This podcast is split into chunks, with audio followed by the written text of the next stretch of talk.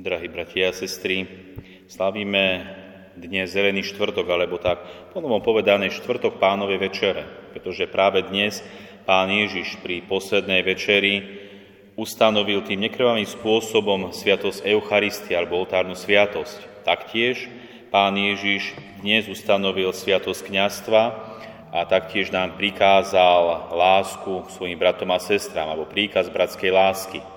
Čiže tieto tri, ktoré spolu veľmi súvisia. Súvisia už len tým spôsobom, že ich ustanovil sám Ježiš Kristus. Nie sú ustanovené ľuďmi, ľudským spôsobom alebo ľudským výmyslom, ale ustanovuje ich sám Ježiš Kristus. Tá najväčšia autorita, ktorú musíme poslúchať, aj poslúchame. Čiže Pán Ježiš ustanovuje Eucharistiu, Sviatosť kniazstva a dáva príkaz o bratskej láske. A tieto tri spolu súvisia ešte jedným výnimočným spôsobom. A to je práve tým, že tá oltárna sviatosť je ustanovená kňazmi. Čiže oltárnu sviatosť nemôže vytvárať nejaký človek, ktorý nie je kňazom alebo biskupom. Nemôže si niekto zmyslieť, že príde k oltáru a prečíta slova premenenia a zrazu prichádza alebo premieňa chlieba, víno na telo a krv Ježiša Krista. Eucharistiu môžu vytvárať alebo prinášať, premieňať iba kňazi, ktoré sú biskupní vysvetení, taktiež biskupy. Čiže oltárna sviatosť veľmi súvisí s kňazskou službou, preto aj kňazi, alebo ich prvorada úloha je, aby prinášali Eucharistiu. To je ich hlavné poslanie Eucharistia. A taktiež Eucharistia veľmi súvisí s tým príkazom o bratskej láske. Pretože pán Ježiš nám aj v závere dnešného Evanielia, ktoré sme počuli, povedal, aby sme robili podobne, ako konal On.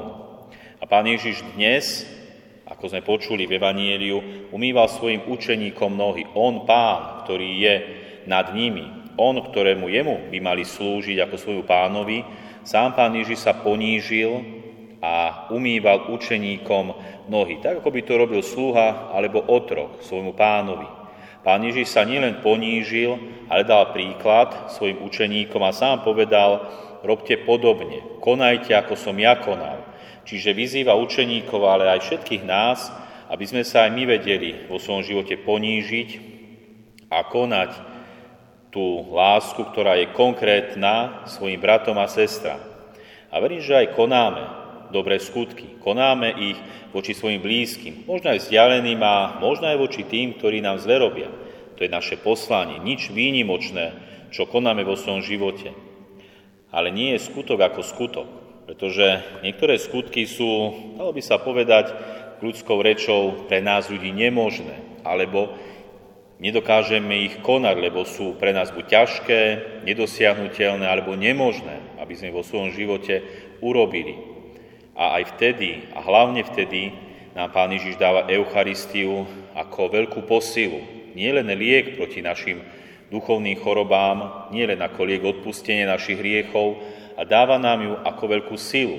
Silu konať skutky, ktoré sú možno pre niektorých nemožné, neuskutočniteľné, aby konal tieto skutky sám Ježiš Kristus z nás.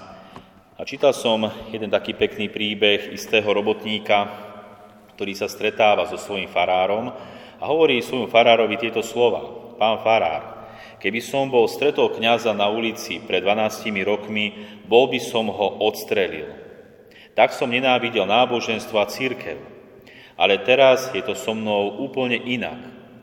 Na našom pracovisku totiž jedna žena dostala divnú chorobu. Nik sa jej nechcel ujať, ošklivo zapáchala, ale prišla k nej jedna reholná sestra. Venovala sa jej ako vlastnému dieťaťu a robila jej všetky služby s veľkou láskou, ako by nikdy ten zápach necítila. Tedy som si uvedomil, to je ľudsky nemožné. Tá reholníčka je zaiste, tá reholníčka zaiste koná túto službu s Božou silou. A vtedy sa tento reholník rozhodol, že už nebude brániť svojej manželke chodiť v nedelu do kostola a rozhodol sa, že dajú pokrstiť svoje 8-ročné dieťa a povedal kňazovi, odvtedy a ja sám chodím do kostola a žijem ako kresťan. Toto je naozaj svedectvo človeka, ktorý bol zasiahnutý tou službou bratskej lásky, ktorá nebola ľahká, ktorá bola naozaj ťažká. Sám povedal, je to ľudsky nemožné, čo robí tá reholná sestra. On by to nezvládol, možno by to nezvládol nikto z jeho okolia, ale ona to zvládala nielen s ľahkosťou, ona to zvládala s veľkou láskou.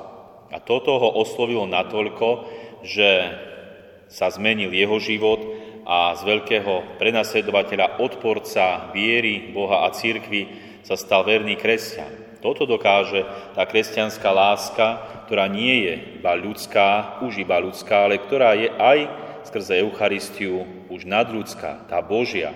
Aj preto nám Pán Ježiš dáva Eucharistiu, aby sme konali skutky, ktoré ako ľudia nedokážeme.